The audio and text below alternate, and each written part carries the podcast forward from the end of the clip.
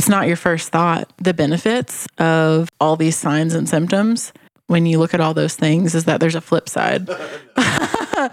but the there is and those same that energy that you have coursing through you is extremely powerful and like I have seen you in the past couple of years have such a shift in redirecting that energy more often like with practice i have seen you have such a like a positive impact on people that like it's it's been like a light bulb going off for me um, that this is actually a strength. And it's important that as we have more and more therapists and space holders and coaches and people that can see that, they can encourage people who have these signs and symptoms to look for that, look for that, focus your energy on that. And that will bring you through the really shitty days where you feel worthless.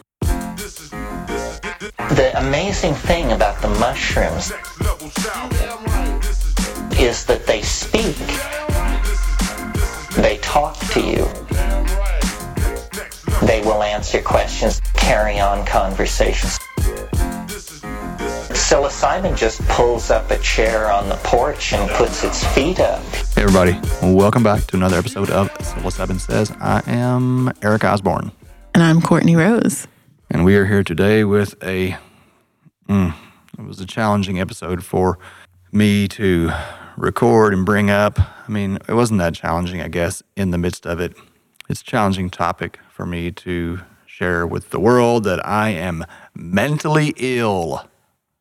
With what? God, a host of things, probably. I mean, you know, I've never been diagnosed, and uh, that's okay, but I'm pretty sure that if I was, I would be diagnosed with, God, I hate even saying right now, borderline personality disorder. I got all nine, baby. Sometimes I want to kill myself. Sometimes I want to run away and I hate myself. Sometimes I think I'm isolated and everybody hates me. And sometimes I get crazy paranoid. And whew, it's been a struggle. But it's gotten a whole lot better with support. Uh, and especially as I have begun talking about it and really actively engaging with the process of consciously, conscientiously getting healthier. Uh, it's like anything, you know, once, if you don't know, then it's hard to fix the problem. You know, if your car is making a weird noise, you need to find out what the noise is. And the truth of the matter is that very, very, very, very few, in fact, probably none of you listening is 100% without any type of what's now called neurodivergency, which I like that better than mental illness. But at the same time, it's like, you know, let's just, let's just, it's okay. It's okay if, if you've got a cold or you've got, well, maybe not if you've got COVID, but if you've got some other kind of disease or malady, then it's okay. But with mental health, that has not often been the case. And BPD is one of the things that has been most stigmatized over the last hmm, 40, 50 years, or more in the 20s, I think was when it first was started becoming diagnosed. So, yeah, in this episode, I'm going to talk very frankly about my experiences. And Courtney is also going to talk about hers because the challenges that we face don't just impact us, they impact the people that care about us. And that should probably be one of the most important considerations when we decide to actively take charge of our mental health. Yeah. So the video uh, that you made, uh, whenever that was earlier this year, which is titled, I think, Mental Illness or Superpower? Or Psychedelic Superpower. Or Psychedelic Superpower, that received quite a positive response, which led us to record this episode and uh, talk more about it. And like you mentioned, uh, have me share my perspective as your spouse and I like to think best friend.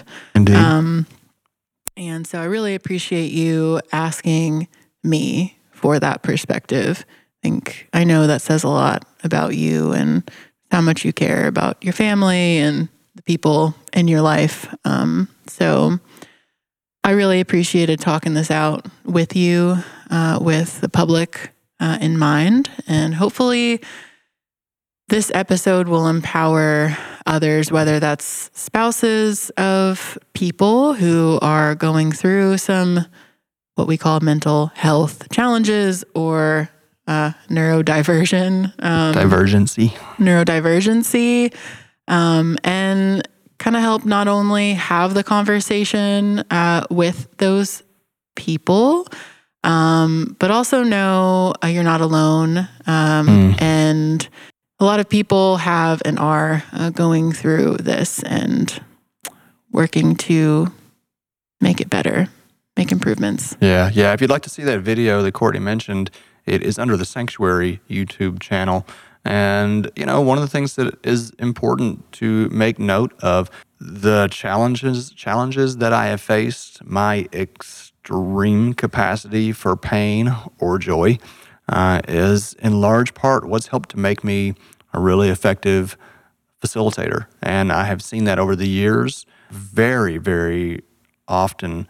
Those who came to me in the most pain and seeking relief through psychedelics began to understand themselves as incredible support for others. There are a lot of you out there that are in pain, and you probably wonder if it has any purpose. And I can promise you that it does. We wanted everyone who listened to this episode to come away feeling empowered, and I think we, I think that we succeeded. So I hope you enjoy this. And yeah, if you are someone who is struggling with a mental health issue, even if it's not BPD or whatever it is, maybe share this episode with a loved one. Help them understand that you're you're struggling and that's okay and that they can be of help to you as Courtney has been to me and how many of my family and friends have been. Please do share this podcast with your network. Also, give it a review. We need it. We want it. We love it.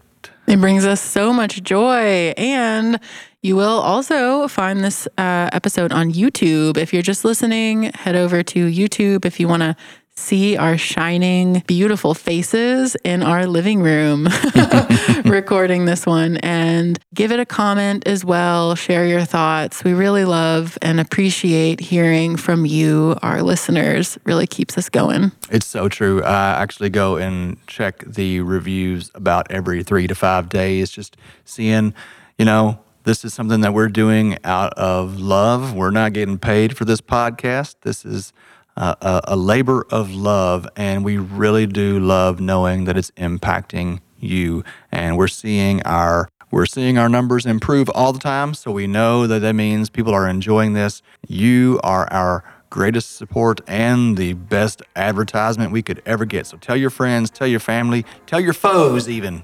Definitely the foes. Thanks for listening. As always, we'll see you on the other side of the mushroom.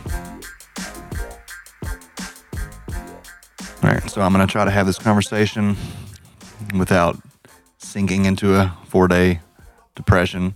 Uh, I think it's important. What would you like to do after having the conversation? I would like to feel that I am helping to empower others rather than highlighting my own personal uh, weaknesses. And yes, can talk to others that are listening and also experiencing a lot of these yeah, types of experiences. Well, I mean, that's the reason. The main the main reason I was inspired to have this conversation is because in the last week I've been contacted by a couple of people who said that they struggle with a similar thing and would like some support. So I know it's a thing, and people need support. they need to know that they're not alone, um, and there is the potential for a reframe and helping helping people understand that it doesn't have to just be a negative thing. You know, that's why I put out that video uh, on the Sanctuary YouTube page about psychedelic superpowers. Um,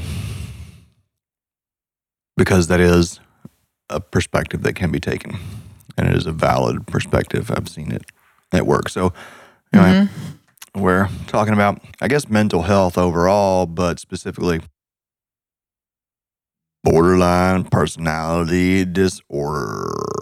And Dun dun dun. Well, you know, I mean, the thing I would like to say about this is that it is, aside from maybe schizophrenia, it is the most stigmatized uh, mental health issue. Uh, there were therapists that I have worked with in the psychedelic space who have said point blank, uh, borderline people with BPD are crazy. Like they're not able to be helped. Oh, yeah, there were therapists that you know. Yeah, right. I mean, I'm not surprised. Well, I'm just you like, look surprised. Well, it's, it's less of a surprise thing and more of just like a like an energetic rush of damn, Yeah. that's cold. No, and it's and well, not only is it cold, but it's just not true. It's flat Yeah. out not true. You know, um, even even the term borderline comes from in the twenties. It was believed that people with BPD were borderline schizophrenic, and that's what border borderline means. Um, So you know, BPD. There's nine symptoms, and if you have five of them, then you can be diagnosed with BPD.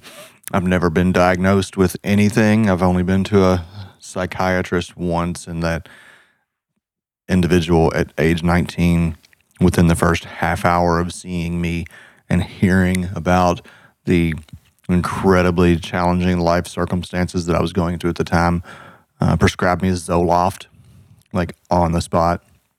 I went home, took it for two weeks, and was like, "Fuck this! I'm not. I'm not doing this. I'll just smoke weed." And that's when I started really heavily self-medicating with cannabis. Um, it's it's probably one of the most challenging um, mental health issues because majority of borderlines are functional. They're in society and they often don't know that they have this condition. But yeah, the, I, I'm probably not going to be able to list off the nine traits right now. But you can Shall I look yeah, it you up? Can, you can look it up if you want to. Yeah. just in the summary here, this is from the Mayo Clinic. Uh, with borderline personality disorder, you have an intense fear of abandonment or instability, and you may have difficulty tolerating being alone. Yet, inappropriate anger, impulsiveness, and frequent mood swings may push others away, even though you want to have loving and lasting relationships.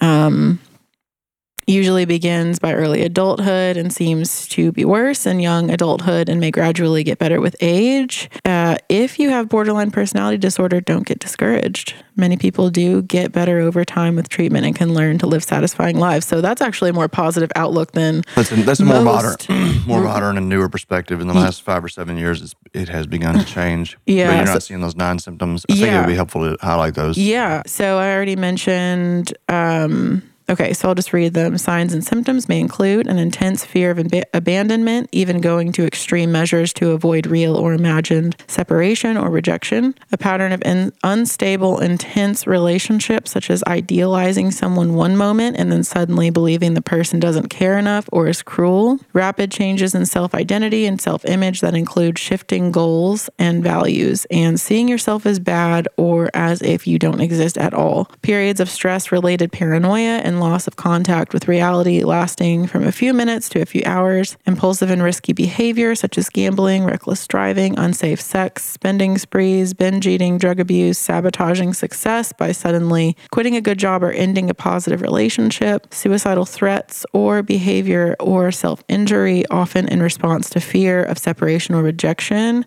Wide mood swings lasting from a few hours to a few days, which can include intense unhappiness uh, or intense happiness, irritability, shame, or anxiety, ongoing feelings of emptiness, and the last one, inappropriate intense anger, such as frequently losing your temper, being sarcastic or bitter, or having physical fights. And you're about the negativity bias. There's also a uh, huge negativity bias where you just think that the world is out to get you. Uh, so you were the actually the the you know you were the person that came to me and said, "I think you have this." So I'm just uh, yeah I'm I'm curious um, as much about of your experience in this as as much as I'd like to share my experience uh, which, just so you know, is what usually triggers me into uh, that real, the the kind of the darkest place is feeling how much my being, my state of being, my my human beingness is a burden on other people. So just gonna try to you know encourage us to not talk about it in that way, but at the same mm-hmm. time, I do want you to be able to express yeah, what your experience has been living with this for the last 10 years. I mean, So, um, all right. So, my that's it, I quit. I'm a little angry. wow, you are. I need to tone it tone it down over playing. here on this end. Is that too much? all right. So, I want to encourage all of us right now that are listening and maybe watching too to step into your own life and be cognizant of where we might view things that we've learned to do, paradigms that we've developed within our lives, um, habits and behaviors and ways of living and coping and yeah, just ways of living that we might view as issues, problems. Um, and I want to just kind of like start this out by inviting us all to see these quote unquote issues, problems as more so opportunities for learning and become curious about them. And I feel like with that attitude, we can come out of conversations feeling leaning m- more towards empowerment um, rather than feeling kind of doomed or like there's something wrong with us um, because I know that's not true. Like, I know that, yes, there are ways in which all of us have developed uh, patterns that do not contribute necessarily positively to our lives and other people's lives. There are some things that we do that we could do differently. And that's what we're doing here. We're here to learn uh, in this life and learn from each other. And those that we choose to have relationships with, like I chose to have a relationship with you for a plethora of reasons. Mm, I would say ultimately all of them positive reasons that also, like everything, comes with shadow sides or things that I needed to learn about myself, which like had the relationship with you feeling really right. Like, yes, like just a yes. So, um, yeah, that's really important first and foremost. And I think in different relationships, like if things are ignored and not talked about, if both people in a relationship are not willing to be curious about each other's um, actions and feelings, then things things get worse, unpleasant and mm-hmm. uncomfortable mm-hmm. and not healthy and stagnant. And that's where you know, you're pinching off the light when you're not talking. Both parties are not willing to talk mm-hmm. about what's going on. So, uh, and that goes with anything, like whatever, whatever it is, whether you have a diagnosed condition or undiagnosed condition or whatever. So, I feel like there was a period, a good couple years of time where we got like extremely busy, which kind of that period of time ended a few years ago, a couple years ago. And like we were so busy in those couple of years and did not spend a lot of time together, like quality time, just you and me. Mm-hmm. We had a new, we brought a new person into the world, a little person. We were living in another country. We, not a big person, well, he's a little big. We were living in a different country, like running this kind of like revolutionary business, which comes with immense levels of stress, like figuring things out in a foreign country. And we just like weren't able to take care of ourselves. Mm-hmm. In a way that means like talking about how we feel and working through things in like a safe container. And not to mention COVID and the insanity that came with that and stress. So that's where I feel like things got really, really hard if we're talking about like BPD signs and symptoms, got really hard for you and got really hard for me. Mm-hmm. Um, so like prior to that, I feel like yes, like these various signs and symptoms that I read off, you didn't exhibit all of them. Um, but like most of them Maybe not. times. Yeah, maybe maybe not as much, or it wasn't as visible to you, but it was experienced by me internally for Mhm. sure. Yeah, well, I think like what I initially started this conversation off with is that my own things that I, the shadow parts of our relationship, things that take a lot of energy for me to work on, Mm. get through, grow out of. I entered into our relationship with those things, like as we all do in relationships. I wasn't even aware of my own unhealthy patterns Mm. That we're contributing. It's kind of like feeding in us feeding into our Mm-hmm, own unhealthy patterns. Like for me, it's avoiding conflict. Like when we were first together, that was like I avoided conflict at all costs. And so that's very unhealthy. That's a that's a really tough situation when you're in a relationship with someone who is kind of like addicted to the cycle of conflict um, and trying to just keep everything okay. That's something that I have done immense work on with mm-hmm. myself mm-hmm. Mm-hmm. is knowing that my feelings and my opinions are just equally as important as everybody else's. It's interesting, I think, from my perspective, like, I think it can be a little, what's the term? My personality traits are more easy to not see, like as unhealthy. Because when you're passive, Mm-hmm. when you orient more towards being passive and mm-hmm. being the peacekeeper mm. in spite of your own happiness, mm-hmm. a lot of people, most people are a okay with that. They're very, especially as a woman. That's um, it's kind of I think it's a more common thing for women to be the passive peacekeepers in spite of their own feelings and needs. So I think it's a lot easier to point out like, oh, like the BPD person is doing things wrong and and not see the person in the relationship that's like constantly enabling So a lot of we're- things. We're, going to get to turn this around and blame you for all of my problems. Is that what you're saying? No. no, we're not. good, good, good. But I I, am to. accepting responsibility. Like it's because that's really important. And I'm not saying I'm responsible for your behavior obviously, I know, I know, I know. at all, I know. but I have learned the difference. Well, it's I've- really important to me that you do that because yes, I have very much felt like Eric's the fucked up one, and Courtney has got herself all together, and poor Courtney, she's got to deal with crazy Eric. You know, yeah, that is not helpful for me. Like probably not helpful for anybody.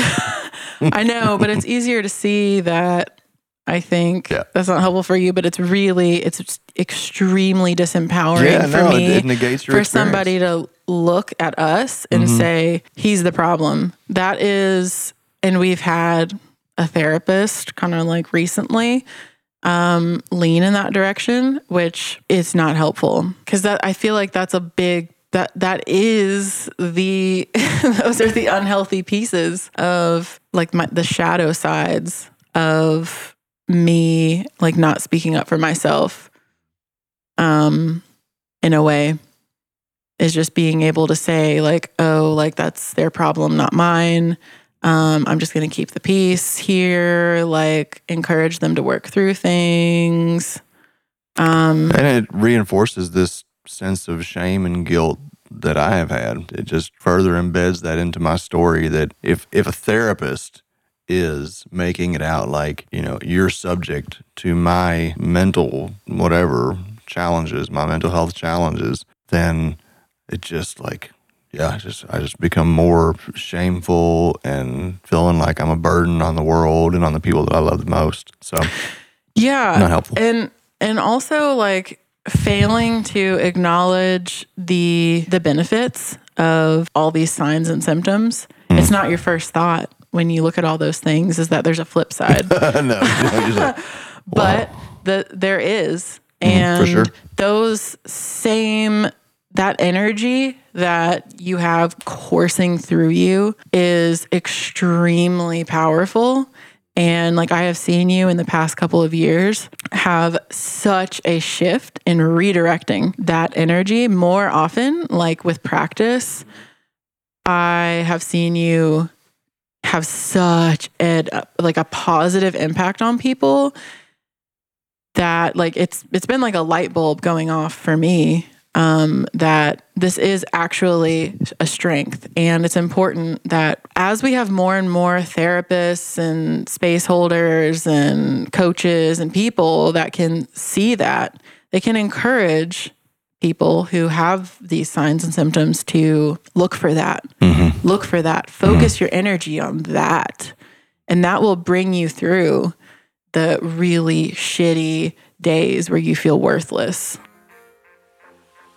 Are you looking for a community that allows you to authentically express and explore what it means to be human? One that honors the divinity within you and all life? Then Sanctuary may be just the community you have been looking for. Sanctuary is a faith based organization centered around the sacrament of sacred mushrooms for spiritual exploration and personal development. You are invited to become a member and commune with us. Join us for a Sunday Zoom service or a weekend sacred mushroom retreat in the beautiful Kentucky countryside. Visit psanctuary dot org to become a member and find more information. Yeah, yeah. You don't agree? Yeah, no, I do agree. I do agree. It's just that what I my hesitation there is that when you're in the midst of a really shitty day, that usually means you're going to be in the midst of a really shitty several days, mm-hmm. and it is it is really really difficult for you to internally be able to say, okay, my suicidality is actually an expression of my desire for vitality my you know um so you can go down the list and, and flip them all around but uh it's just it's just it's it's tough man. It's really really tough. And you know what? We had I, I fully recognize that i am getting better at shifting it uh, since I have become more consciously aware of where all this comes from. You know, if you are if you if you don't have an idea, and this is where diagnosis is helpful. It is helpful to be able to say, "Oh God, okay, all these symptoms. I have all of these symptoms, so that means I am this. I'm not just like hopelessly fucked and just crazy. Like I have a condition that can be alleviated through a process. It's like any other health condition. If you break your leg, then you've got to go through a process of repairing that. If you don't know that your leg is broken and you mm-hmm. just think whatever, like I don't know, something really bad happened and you ignore it, then you're just going to be dealing with the pain and not finding the solutions to. And Yeah. so 100% that the awareness is helpful in getting out of the negative loops but this is this is such a dark hole that even that can take like even having that awareness of what your condition is and the tools that are available it can seem like they are a thousand miles away and you can't even get out of the chair to go get them you know and even if it's Yeah. just a thought if it's trying to cling on just grab onto some kind of thought that can help pull you towards the light can be it's that negative self-talk it's that negative bias that just even if you do think something positive there's that voice to tell you immediately you're no you're wrong you're worthless you're actually not only are you worthless you're detrimental to the lives around you. And it just like i mean bpd people it's it's the highest rate of suicidality of any mental illness. They have the high, it's the highest it's the highest attempt and the highest completion rate. 30% of people diagnosed with BPD attempt suicide. 10% of those 30% actually are successful. And that's not even counting the people who, like myself, for many years were trying to slowly commit suicide with alcohol and tobacco and drugs and whatnot. You know, so it's a real, real challenge that the more the, the more we sweep it under the rug or the more we we talk about it as um, you know this this illness then the less help we actually provide for people. Yeah, I mean, I looking back, I you know, if I if I was speaking with someone who was in a similar position as where we were at, like say five years ago, I would really, really encourage, like if I was speaking to someone like like me, um, I would really encourage them to have the conversation with their spouse who they may think like something, you know, is not getting across here in my communication, something's off, like, you know, to just if they think that their spouse might be di- diagnosable with BPD, I would definitely encourage them to like talk to them about it because I wish looking back that I would have said something sooner like so i mean i guess that's a question that i've um, never really asked you before because when you said that to me it was when our lives were in just absolute turmoil. You know it was like the the symptoms were becoming so apparent that you Yeah. had to say something. But how long had you had that suspicion before you actually said something? Probably like initially a couple years before that there would be times like you know there's cycles with this. And um sometimes when you were in your deepest places of depression um and i would kind of like be googling online that would come up. I would think hmm this could be it. But honestly i feel like my generation is very we're like deemed as the duped generation and looking online at mental health websites for all the signs and symptoms of everything wrong with you. I mean, mm-hmm. there's just like I feel like a lot of people could be diagnosed diagnosed with a mm-hmm. variety of things that oh, aren't yeah. necessarily them. And so I, mean, I dismissed a mm-hmm. lot of that stuff initially. Like, oh, here we go, some more diagnoses. And at the time, I was very much operating under it's unhelpful to be diagnosed with things mm-hmm. in that perspective. It just puts labels on people, and then the peop- and then we start to operate as if we are that. And so I was very dismissive of a lot of that and didn't see po- any positives in adhering to that or bringing it up with you. I don't know. There'd be cycles of probably like every six months to a year where things you'd really be going through it and in this state of turmoil. And I would just be at a place of loss and how to help you. Um, and, and like that's where my, the parts of me that I've grown so much in is when I'm feeling that way instead of losing myself in helping someone else um stepping into myself and stating my needs uh, i feel like has become extremely apparent at how helpful that is with you instead of saying oh like i don't matter right now. Sweep that under the rug. You don't. Your feelings are besides the point. We need to focus on eric now and that can really feed into this like unhealthy pattern. So um yeah i would fall into that. And i guess when it got to that point of can't ignore this anymore this is all those factors of stress um, which i would think for for probably a lot of people uh, in 2020 that um, a lot of mental health diagnoses diagnoses were made. All that stress, people being isolated, and um, people being isolated. Number one, uh, and also financial stress and so much um, fear.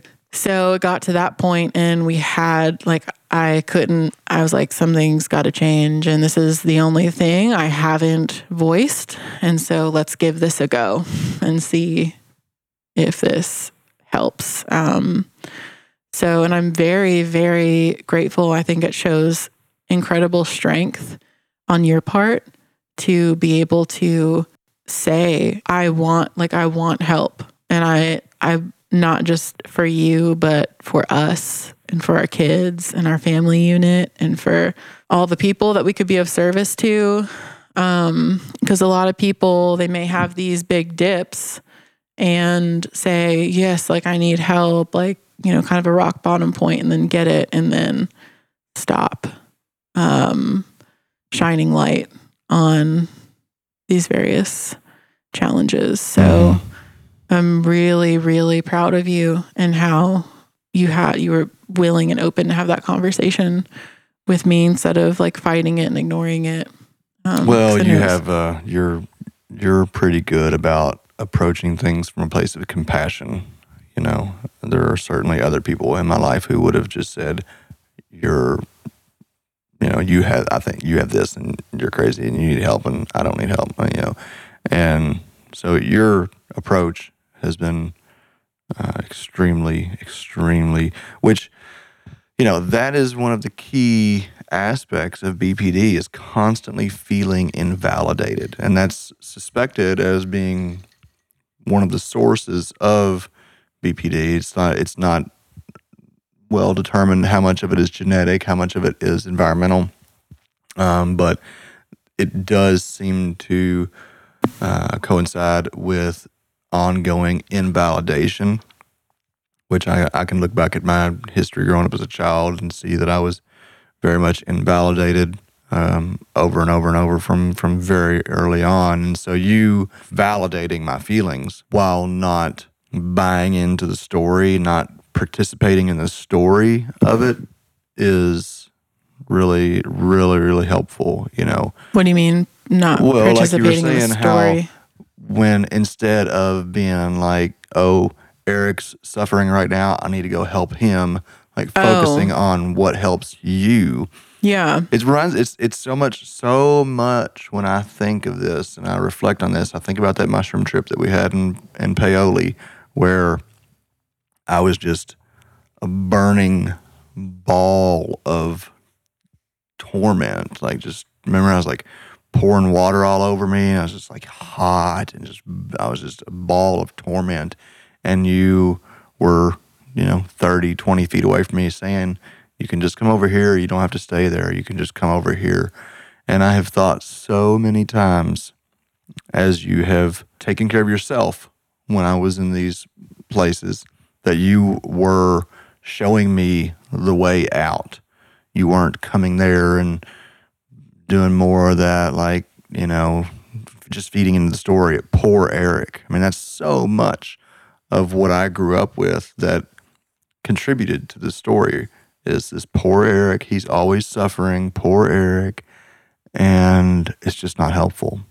You know, so to be able to show, to, to validate my feelings, yes, I understand what you're feeling is real, but there's another way that you can feel. And I'll be over here feeling this way. And whenever you're ready, I'm going to be here waiting for you to come over here. I'm not, it's like the Abraham thing, right? Like when she talks about how, like, the Abraham isn't going to go into the negative feelings with you, right? Mm-hmm. It's like, I'm not coming over there with you mm-hmm. into the misery, but I'll be here waiting in the joy whenever you're, whenever you're ready. Yeah. And it's, uh, very often it is a, you know, bloody nail crawl into the light kind of thing, but without that anchor of someone over there in the light, then yeah, I don't know, I don't know how you make it out, you know, because all you see is the darkness that you're surrounded by. Mm-hmm. Wow, that was remembering that trip was is so wonderful. That was like, yeah, that's definitely top top three. I'd say top three mm. mushroom trips for me. Mm. Like the voicing that, mm-hmm. like I had held that feeling for years Mm. that like there's not a problem with us. There's not a something wrong with me. Like this is an opportunity. This is like life is here to live and celebrate. And Mhm. and it's a whole other level when you're explaining that or inviting someone else into that perspective. I feel like it's solidified for me And in a big way. I wouldn't say solidified, it's still like, you know, waves Mhm. Um, of understanding, but that had that big emotional impact on me. Like seeing you, like I saw myself in Mm. you. Mm. Plenty of times in my life have I I have been in that place of misery and self self loathing and what's wrong with me and there's a problem here and I should go away and uh, you know when I was going through eating disorder stuff out of high school that was I lived in a place of like wasting away. Like I don't my happiness doesn't matter. Like I'm you know I just need to like be smaller. I need to be uh, less less than I am. and so on that day in that mushroom trip, I saw me and you and it just like some like a light bulb went off in me that I was able to invite you in to joy and happiness and stay there myself without being pulled in Mhm. to what you were going through was like life changing. Mm. And I have such a clear memory Mhm. of that. I'm able to way more than I used to. Uh, now I'm able to like hold that within myself when you're going through a hard time or someone else is. Mhm. Um, because it is hard. It's hard for me, like I mentioned before, to not get pulled into people's stuff. Uh, sometimes, like, um, I feel a lot, I really feel for people. And um, so learning that skill to that's that focus, like being able to focus on joy and Mm. Holding that is yeah, it's a, a skill. Yeah, no, it's, it's something I've seen you get better at for sure, and it's helpful, very much so. And I, it's something that I have applied to our son. You know, when I see him get into those places, um, to be able to relate to him that I'm going to be here. It's okay. You can you, and you see it like you you see him or I see him come out of those dark places so much quicker when I just let him know I'm here.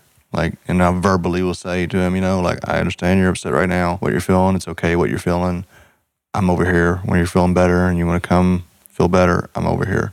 And Yeah. I feel like that is giving him a toolkit, you know, for down the road. It, I've already seen him applying that Mm-hmm. with Ananda, with us. Mm-hmm.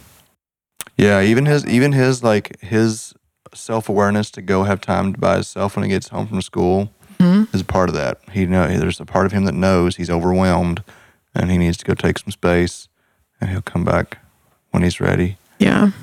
And that's really like what I want to try to accomplish through this conversation for anybody that listens is help people understand that they're, A, they're not alone, and B, there are tools.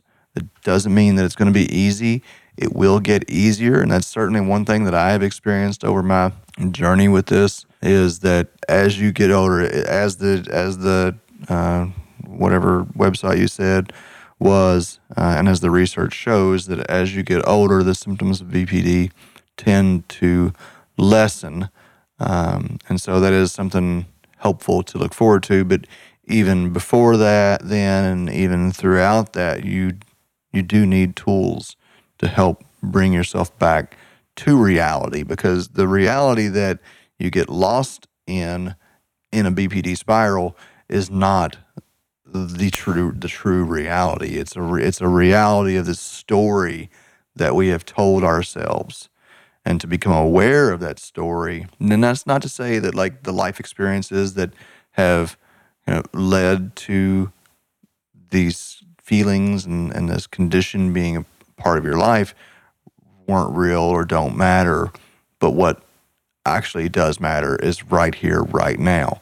And so when you get into one of these loops, when I get into one of these loops, the most helpful, one of the most helpful things that I can do is acknowledge that I'm there and then start to look for other versions of the story. From my perspective, knowing you so well, um, see that as a positive, like see the positive side Mm. of that in you, which is that your ability to focus intensely Mm-hmm. and like be so um perseverant in life and like really once you decide to do something you continue to do it and you stay focused and you continue you just will push through really challenging what's the word thresholds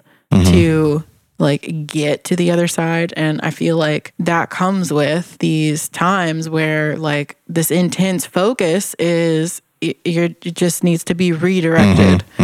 And so i mean it's allowed it's enabled you to create incredible organizations and be of support to so many people um, because it's something that most people will not push through challenges like like to even the a hundredth of what you have pushed through um, I appreciate you saying to that. create. I mean, when every day day is a challenge, you know, I guess that helps to ingrain that in you. You know, I mean, I, God, I can absolutely remember times in grade school just like, I, just having to push through to get through a, a day of just being. Man, it's crazy. I mean, kind of crazy to think that I, I have gotten through as much as I have and not really hurt myself. I mean, it, it used to be nothing. I would anywhere I was, I would scanning, looking for a way that I could kill myself there. Like it was, it was, it's been so so tough, so many times. And, and I I guess what I want to say is that the other part, the other behavior, the other tool, one of the other tools that has allowed me to find more relief is having the ability to express what I'm feeling. Because if you're feeling like killing yourself and you just sit there and you don't tell anybody and you're just looping in your head, mm-hmm. you know, or if you feel like everybody's out to get you and it's just looping in your head, like that shit is like, that is not helpful.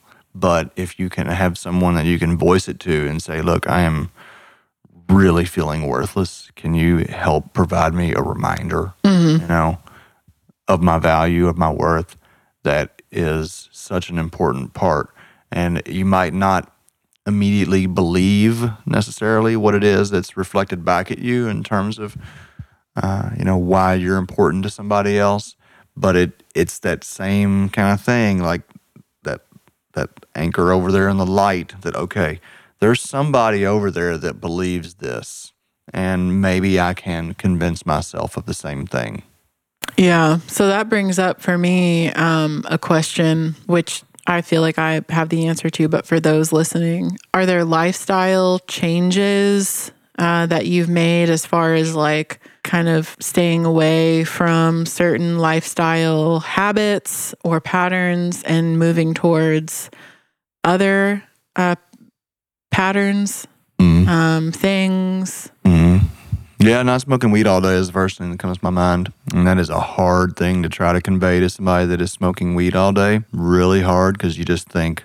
it's harmless. I feel better when I smoke pot. But the truth of it is, it creates emotional instability. It really does. It's the swings. I mean, you get high and then you get low and then you get high. And, and when you're using cannabis all day long, that's that's what happens. So that's been one of the biggest lifestyle changes that has improved my overall stability. I'm, know you would agree with that. And then the other thing that is extremely valuable, extremely important, is to inundate yourself with positive messaging. Fucking listen to positive messaging like you smoked weed all day. And, I, mm-hmm. and I do that. You hear me? I'm, I'm, I wake up in the morning and get a meditation in, a little journaling in when I can if the kids aren't up early, and then I'm like listening to some kind of positive messaging about our usually about our grander nature as a as a spiritual being or about our the the power of our conscious and subconscious mind because that's another aspect of this is your subconscious if you're struggling with BPD and other forms of mental illness but I can only speak to what I know which is this uh, then your subconscious is programmed with the belief that you're worthless it's programmed with the belief that you are a burden onto the world around you that the world would be better off if you just took yourself out. Everybody will get over your death pretty quickly and they'll pick up and move on and be much happier afterwards.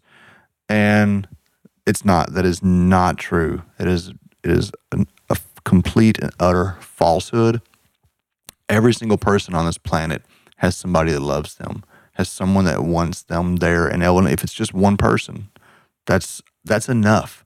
But it's always more than one person. There's always uh, people that you can look to, and that's been something that I have done is like taking inventory. I continue to try to do pretty regularly is take inventory of the people who do care about me, you know, who show up for me. Let's see what else. I definitely don't drink like I used to. I used to drink a lot, um, which was that kind of shame inducing, guilt inducing behavior. Uh, at the same time, you know, I don't I do enjoy cannabis. I do enjoy a beer, and I do want to be able to use those substances in a in a moderate way. And I don't know. I'm I'm, I'm like authentically curious about your perspective on where I'm at with that right now. Um, you know, I'm mainly using edible cannabis in the evening. Has been my routine. Delta nine. legal. It's actually a combination of Delta 8 and Delta 9 or legal whatever. THC, Yeah. however that works. I'm still not clear. so fucking ridiculous. but anyway, um, I do I do use cannabis still, um, and you know I'm kind of back at the daily thing, but I'm not doing it all day long. I'm pretty much just in the evenings after dinner. I'll eat a little gummy and uh, alcohol. You know, I tend to sporadically drink. Anyway, I'm no, I'm really I'm authentically curious though about and you can drop a bomb on me right here if you want to. Publicly, Yeah. gosh, look at that. That's okay. See that I mean, flip side? You got to be able to fucking face shit, man. If you're gonna grow, you got to be able to face it, and that's you know I've seen this in the psychedelic world that the psychedelic leaders that will not face their own shadow. I've seen this in my family. Like this is a huge part of why I deal with this is because my family, my mom, won't face their fucking shadow. So many people. Like, what a stigma So it is people. to admit that publicly or Mhm. to anyone really um, that you have challenges uh, with mental health. Like, I mean- for pilots, for Oh yeah, surgeons, some careers for you just can't. yeah. Mm-hmm. attorneys, for I mean, all kinds of things will get you immediately like docked I from mean, it was it was the your job. When I when I just and, and, you know this is only like the second or third time that I've really talked about this publicly, but it was a major concern of mine that if I start talking about this publicly, that people are not going to want to come to me for psychedelic support. You know, again, it's the most stigmatized. When you tell people you have BPD, they take a step back. You know, like What are you gonna do next? maybe any fucking thing is the deal. The truth of it is you don't know. I'm capable of anything, but no, I mean, but when you're stable, you know, like I mean, that's the that's the real truth, and that's why people are intimidated by B, by BPD because unchecked BPD, like the unhealthy behaviors that people can get into to just try to destroy their lives.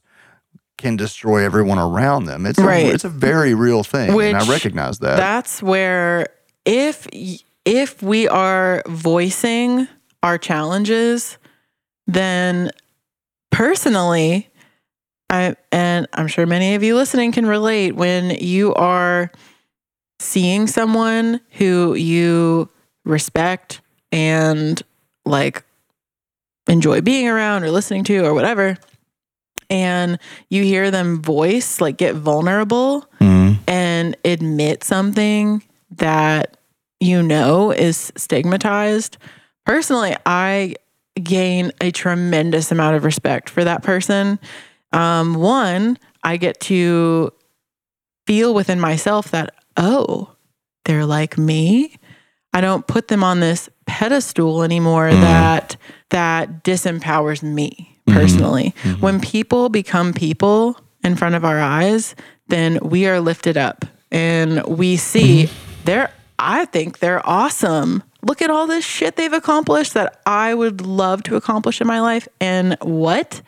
They're getting vulnerable and telling me the challenges they have in their life. Mm-hmm.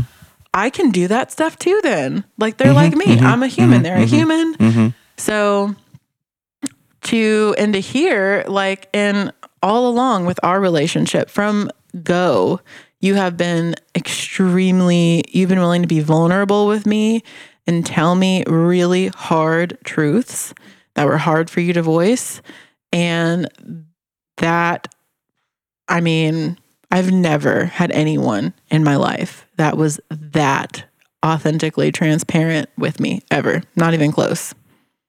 And that's something that I I mean, I just love so much about you. I have so much confidence in you. Like for a number of different reasons, but that is probably one of the biggest ones is that I know you're going to talk to me. Like you're going to talk to me when you're going through something. And to me, people that aren't able to voice that scares me a little bit. Like if you're not getting vulnerable with me and I've known you Mm-hmm. for six months Mm-hmm. Mm-hmm. on a regular basis, we've been engaging with each other in whatever way. I'm going to start questioning, like, what are you hiding from me? Mm, yeah, you ha- should, haven't yeah. told me anything that you struggle with or have struggled with, Mm-hmm. or, you know, that I'm just wondering, like, what's going on. As you should, as you should. And I mean, I, I So- really, I really feel like in the psychedelic world, this is something that has, it's, it's gonna come up. It's a real deal. There are, you know, a lot, there's a lot of folks out there that are touting psychedelics and how, and not getting real with their own personal struggles, Pointing a lot of fingers pointing a lot of fingers. Um, this way, not this way. Yeah, yeah, yeah. So you know, I mean, that that's that is by far the single biggest red flag to me when it comes to working with someone who is uh, in the psychedelic space is if they're not willing to tell you about their struggles, and I don't mean some surface level like, oh yes, I had depression and now I'm better. Like I want to know, I want to know what you've been through, you know, um, because if I'm gonna be real, I'm gonna get, if I'm gonna bare my soul, And by God, yeah, the people that are supporting me better be able to do the same thing as well. So that's a whole other big topic. But yeah, no, back to the question of lifestyle and whatnot. You know, another thing I would add, you know, I just I just mentioned the unhealthy behaviors, but there are a lot of healthy behaviors. You mentioned as well, like positive messages yeah, positive message. You're right. throughout right, the day. Right, you're right. I was I just thinking of like gardening, being barefoot, Mm, being connected mm-hmm. to nature. Because people who are highly sensitive are you're absorbing energy all the time. I mean, I I see this. I have experienced this so deeply and so tangibly in psychedelic space. There was someone I was working with the other day, and it was just like I can feel like ac actually feel their energy and feel my energy, and I can feel it with trees and with the dog, and and so Without you having communed with mushrooms. without even what you're having saying. taken mushrooms, yeah. And so to be able to to consciously go and tap into the healing power of nature is is so important. It's so so so important. Um, and then ex- exercise, working out. You know, I understand our systems now much more in this kind of um, re- relative to traditional Chinese medicine and the uh, the meridians and these blockages of energy. And so, like going and continue to work out and exercise does a lot to push out meditation and journaling and positive focus. So, anyway, there's lots of positive things you can do aside from just cutting out the negative things. But yeah, I am really curious as, you know, from an outside perspective, how you're seeing my engagement with things like cannabis and alcohol and positive feedback loops as well. Okay. Let's see. So with the Delta 8 and 9, um uh so yeah, when I think initially I I was out with a a friend and we stopped by a CBD shop and got talking with the owner and he told Oh, yeah, me about Delta 8 and I'm like, "What is this?" And he was telling me about it like uh, yeah, like it, you know, it definitely like you will feel it. Um so be like, you know, start slow and I'm like okay, whatever you say. And then I got home and I almost ate they it came in little gummies. And um I'm pretty sensitive myself.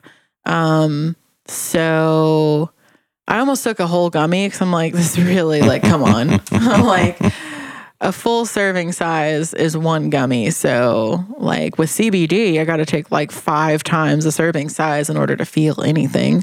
So, um, something was like ringing in my head though, like him being like, start slow. And so I'm like, okay. And I took half a gummy and I was like very like tuned in and yeah, tapped in. You were high. I was very high. So I was very high, and we went out somewhere, and I was not expecting Oh, it, and I was yeah. just like sideswiped by Yeah. being so high from this legal in Kentucky. Um, if you don't already know, we're in Louisville, Kentucky, where cannabis uh, THC is illegal. legal. Weirdly, um, still, still here, but this is not. So anyway, I brought it home and told you about it, and you were like, "Yeah, whatever."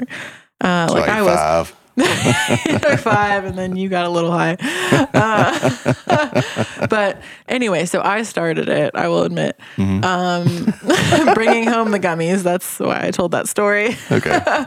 And um, so when you started taking them regularly, like at night, um, I was feeling nervous. I was feeling like, oh boy, here we go. Like soon enough, is, is he going to be back like all day? Mm-hmm. Delta 8 in it. Um, Delta 8 gummy in the coffee, Delta 8. like, how far is this going to go? So, and there have been a few days where you started early uh, in the day. It was when I got flour. Whenever I got flour, remember I got a couple bags. Okay. I Got some weed a couple Got some times. flour. It's like so enticing to.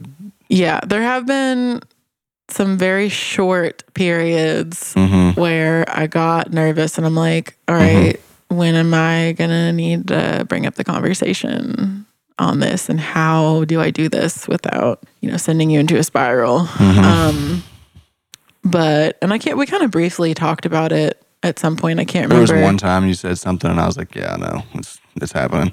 Yeah, I kind of tried to gently bring it up, but I was concerned because that's the thing I've noticed over the years when cannabis is an all-day thing with you, then um, the the inability to like track pat- thoughts and patterns m- I've seen makes it really hard for you to do that refocusing thing that Mhm. we just talked Mhm. about. Mhm. Um, you get really, really focused Mm-hmm. seems harder for you to track like how to the steps to refocusing. Um, but we had that little chat and you were like, all right, yep. And then you backed off. And I was like, okay, wow, cool. Um, cause in the past, you know, like say when we were first together, I mean, I've got image, I've got visuals right now of you just like scraping resin off of the out of bowls. Like I'm out of weed. Oh God. Typical pothead behavior. Um, Not addicted though. Not addicted. yeah, I'm like, I think there's something wrong if you're doing that. No, there's not. I'm like, okay. Uh, yeah, so we didn't go through that. Um, so that was great. With alcohol, uh, I mean, there hasn't been any concern for me there. But you, I mean, you've generally been just like a one to two beers a night type of person for since I've known you. I mean, there have been periods where um, harder alcohol when like a social environment has been a thing. But I don't know, like with me, alcohol, I am very I'm just generally very sensitive, like fit like my physical nature. Um, I feel like as I've over the years adjusted my diet and lifestyle, I've gotten and tracked a lot. I've done a lot of journaling on like what I eat and how I feel, and because I had a, I was diagnosed with IBS uh, when I was in middle school, and part of that was tracking a lot of that and skating and everything. So I'm like really dialed in to my body. So little things I feel, whereas a lot of people I think just kind of aren't aware because they haven't done the work. Um, I am, so maybe it's not that I'm sensitive, but I'm just more aware of from practice. Right. So alcohol for me, I'm like now I'm back on this track of like I'm really feeling that alcohol. I don't like the way I feel when I drink, um, and I go through this where sometimes I like to drink a little bit and I like it, and then sometimes I'm like, no, no, this is not You usually what I like. like. to drink alcohol until I buy you a drink, and then you're like, oh yeah, no, I'm not drinking now. Okay, that's another podcast. We're talking about you. um, um, yeah. So recently, like, I think I've become more aware that you're drinking a couple beers and I'm not. Yeah, and it's not every night. I mean, I'll like I, I get like a six pack of beer and it'll last me through the week. It's kind of how I tend to do it, and you know, I'm not saying that's I'm not saying that's like something I would encourage anyone to do. I mean, al- alcohol is a neurotoxin. We know that. Period. It's not good for you, um, but you know, I'm I, I do think there. I'm I'm grateful that I can engage with it because it is something that I enjoy. I enjoy. I mowed the yard last yesterday. I had a couple beers. I enjoy that. You know, uh, so anyway, that's that's been I will say, like, I do notice with you that you are more irritable uh, when you drink, even if it's one one or two beers. I think I'm more impatient. I do get impatient. Yeah. yeah like and i i am the same way um like initially i feel more loose um but it takes about an hour for me to feel annoyed like more easily annoyed and i think that's because of my lower ability to emotionally regulate like uh notice i want to say my instinct or my uh, reaction is to do this uh, and with alcohol i just do that. Uh, more so without alcohol i will see it that i want to do that and i'll not always but i'm more likely to weigh the options because like i've got the capacity um to do that so. It's all it's all very relevant though. It's very relevant to this topic of mental health and exacerbating symptoms for sure. Yeah, and then with your routines of meditation in the morning, like that has positively impacted me so much, so much. Like in the past couple years, you've been regularly meditating. I mean, there's been some yeah, you're right. falling Yeah. off, but and that's mostly kid related, um, sleeping and that kind of thing with the kids. But you getting up and meditating and me seeing that reminds me like how good that feels and has encouraged me to meditate more. Uh, and especially the um thought leaders i would say that you regularly tune into um have had tremendous positive impact on my life so much. I have stepped into myself and like embraced myself and what I'm capable of on, I mean, a whole other level. Like, I am so much mm-hmm. happier, mm-hmm. like this year, say, mm-hmm. than just a couple years ago. Um, I, yeah, That's that you being and seeing my children, my family, my surroundings being positively affected by me uh, is the feedback loop that I'm going for. You know, because it's the it's the opposite of the other, and you know I do want to recognize that my my compulsion towards the poly stuff uh, was, I think, in many ways a symptom of the BPD, and it created enough stress for you and for me that it really it really like it was this negative feedback loop of me feeling shameful and you feeling bad and and then so now to see the opposite.